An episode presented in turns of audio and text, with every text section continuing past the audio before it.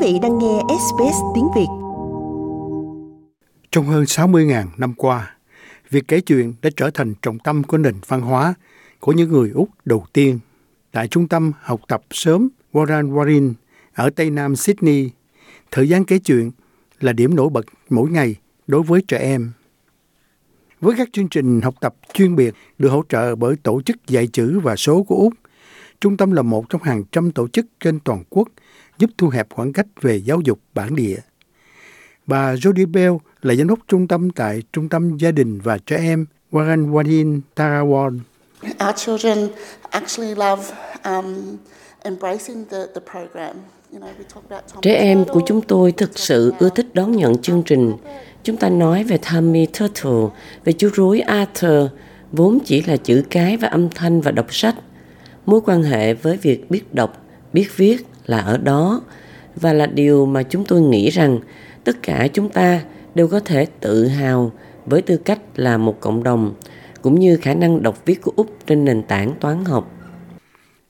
Được biết, bằng cách kết hợp các bài hát, câu chuyện và nghệ thuật truyền thống của người thổ dân, cho em được khuyến khích chia sẻ các nối kết của chính mình như một cách để đạt được sự tự tin hơn trong lớp học.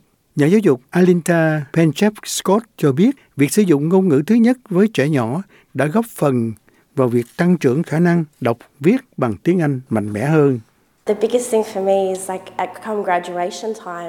Điều lớn nhất đối với tôi là lúc tốt nghiệp, tôi có thể thành thật nói rằng tất cả họ đều tự tin và đó là điều lớn nhất vì họ đến với bạn trong giai đoạn dễ bị tổn thương như vậy.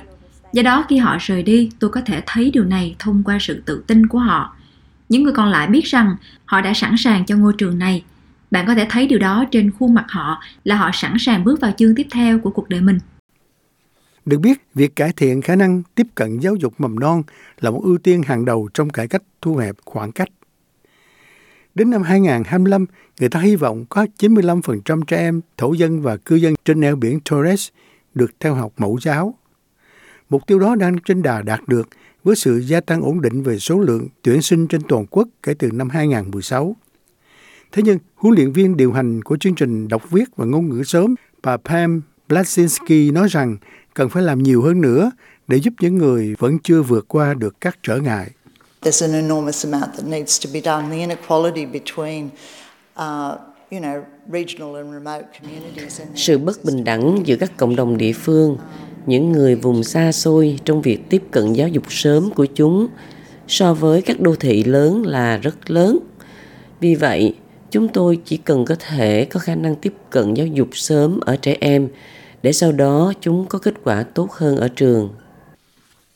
Để đánh dấu tuần lễ hòa giải quốc gia, tổ chức này đã hợp tác với một số người nổi tiếng để giúp truyền bá thông tin. Trong số những người ủng hộ chiến dịch có diễn viên thuộc bộ tộc Wiradjuri và cũng là người dẫn chương trình của Play School, Luke Carroll.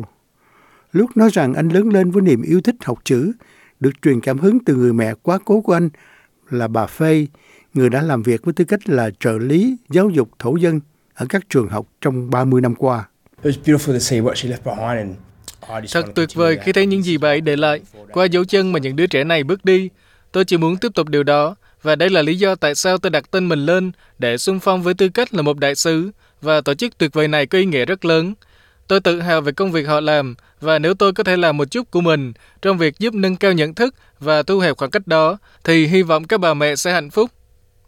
Được biết, các vị đại sứ đang quảng cáo áo thun với số sản xuất giới hạn do nhãn hiệu quần áo của Úc The S Machina thiết kế với 100% số tiền thu được sẽ hỗ trợ công việc quan trọng của tổ chức dạy chữ và số của Úc với các cộng đồng thổ dân. Quý vị muốn nghe những câu chuyện tương tự có trên Apple Podcast, Google Podcast, Spotify hoặc tải về để nghe bất cứ lúc nào.